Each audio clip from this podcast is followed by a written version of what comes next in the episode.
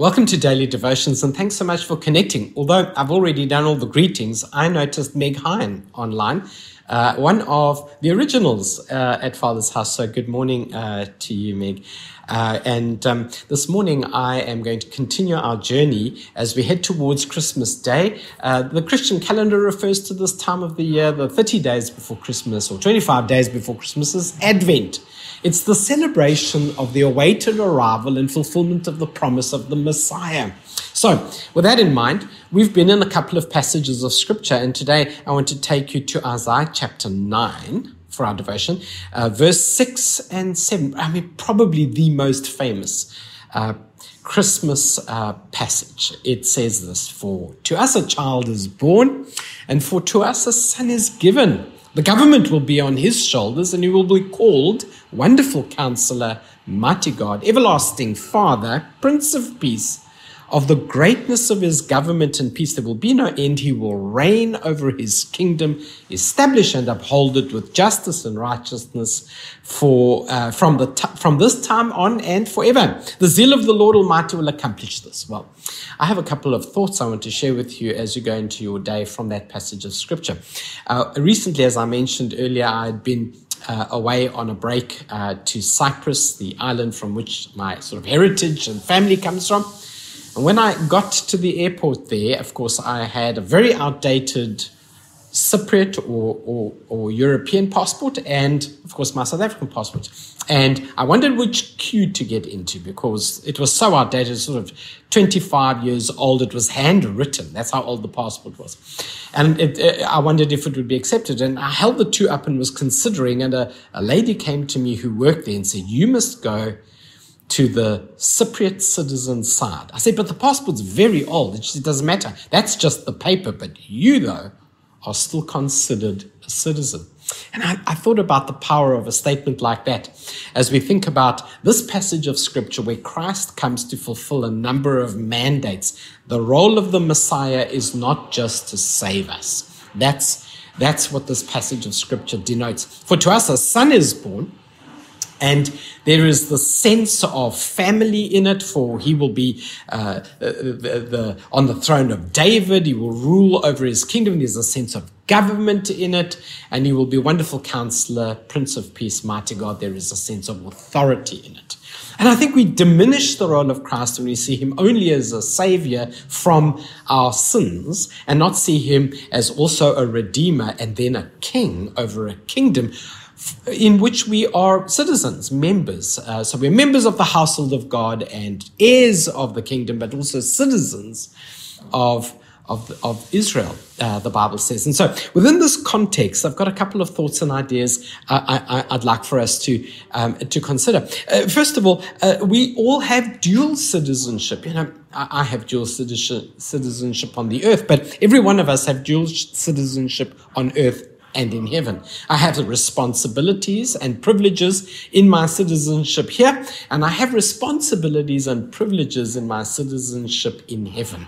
I have both. I have a home on earth, but I also have a heavenly home in heavenly places. I have a certain amount of earthly responsibility, authority, and I have a certain amount of authority in my heavenly um, uh, citizenship. And I want you to consider that we are no longer strangers and we are no longer foreigners, but we are uh, fellow citizens. That makes uh, uh us brothers in a spiritual way that uh, we don't have to be brothers by blood and we don't have to be brothers by location or geography. We can be brothers and sisters and family by citizenship in heaven. There's something really significant about that authority and the way in which Christ rules over us in that way. The second idea is that we have a new kind of DNA.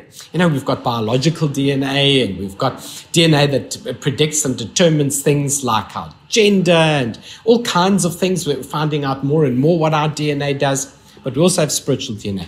We have imparted in us the very nature of Christ. We have the characteristics of God being manifested in us. Imagine the joy of that, that it's no longer an external thing, but an internal thing. So we are born to one kind of DNA, but we're born again to another kind of DNA. And it is busy outworking itself into our lives. And so no longer is our spiritual journey a thing to reach far away, but a thing that has been imparted nearby that our faith is near us, even in our words and in our mouth, says the New Testament. So something very, very powerful about that idea. Good, good morning, Denton. So, so, so we have dual citizenship, we have spiritual DNA. And then there's this last idea about the throne of David, uh, that, uh, that uh, verse 7 says, He will reign on David's throne. Ever wondered what that's about? You know, there's a lot of reference to David and David's throne. I thought maybe it's worth mentioning. You know, the Bible says in 2 Samuel, maybe I should find it because I, I did look it up. Second Samuel 7, uh, God makes a promise to, uh, to, to David and says, Your throne will be the throne forever. And David's son, Solomon, actually built the temple, physically established it. And there's a reason why that happened because the king before David was Saul. Saul messed up, and God took his authority away and gave it to David. But then he makes this promise. He says that David's throne is built on mercy and never again will it be taken away. I, I, I love this analogy, this idea that our Savior, our, our, our kingship, our authority is permanent that God's mercy is permanent, that even when we uh, mess up, never again will it be given and taken away. Just like the flood at Noah, never again will be the earth be destroyed in that way. Uh, uh, God has meted out his justice, and now all he metes out, metes out is the right term? Is mercy. And so uh, the, the, the throne of David was to represent the throne of God's mercy, and it would last forever. How amazing is that? So when we think about Christ coming as a child, we think about the concepts of born and born again, the concept of DNA and citizenship, dual citizenship, and we also think about mercy, that God came mercifully to, uh, to guide us. And so there is something permanent about mercy and very temporary about judgment, something permanent about love and very temporary about, uh, uh, about punishment. That's why it's called the throne of David, because God made a promise to David I'll never do that again. I will establish forever a new throne. So, all of those ideas are incredibly impactful, incredibly powerful. So, let's go into our day uh, praying for that. That as we think about Advent, I've got dual citizenship and I've got spiritual DNA and Am part of the throne of David where there is mercy that prevails over judgment. So let's pray, everybody. Father, thank you so very much for the privilege of knowing you and your word, and the privilege of citizenship, the privilege of spiritual DNA, and the privilege of the throne of David, the promise of the throne of David. Will you please help us cultivate and develop an appreciation for all of those things? And we ask this as we head into our day in Jesus' name. Amen.